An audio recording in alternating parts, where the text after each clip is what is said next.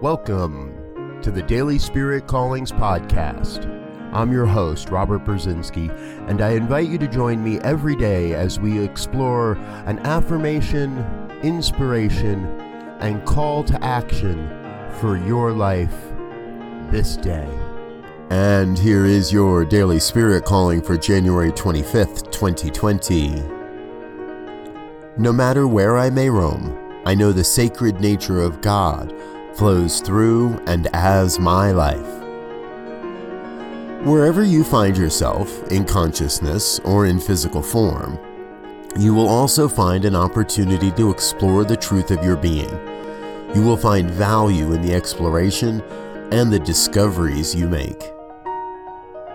Today, you are called to explore the deep inner wellspring of wisdom and knowledge in search of your truth.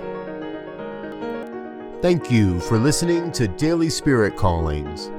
If you found value in this program, please share it with your friends.